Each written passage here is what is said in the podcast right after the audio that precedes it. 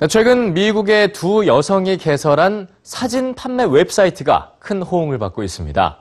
네, 기존의 사진 판매 사이트에서는 구하기 힘들었던 사진을 제공하기 때문인데요. 어떤 사진인지 궁금하시죠? 뉴스G에서 확인해 보시죠. 온라인으로 사진을 판매하는 수많은 사이트.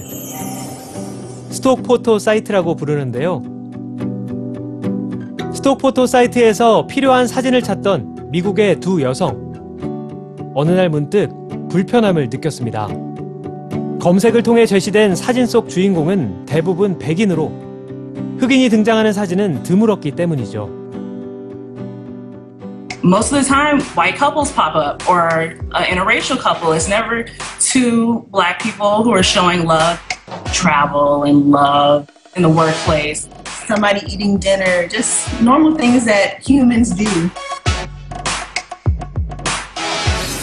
결국 그들은 자신이 직접 흑인이 등장하는 사진을 촬영해서 제공하기로 했습니다.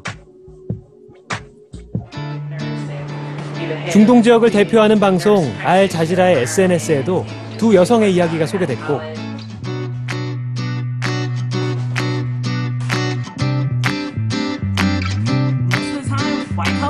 흑인과 유색인종의 사진을 쉽게 찾을 수 있는 사이트의 등장에 사람들은 뜨거운 공감을 표시했습니다.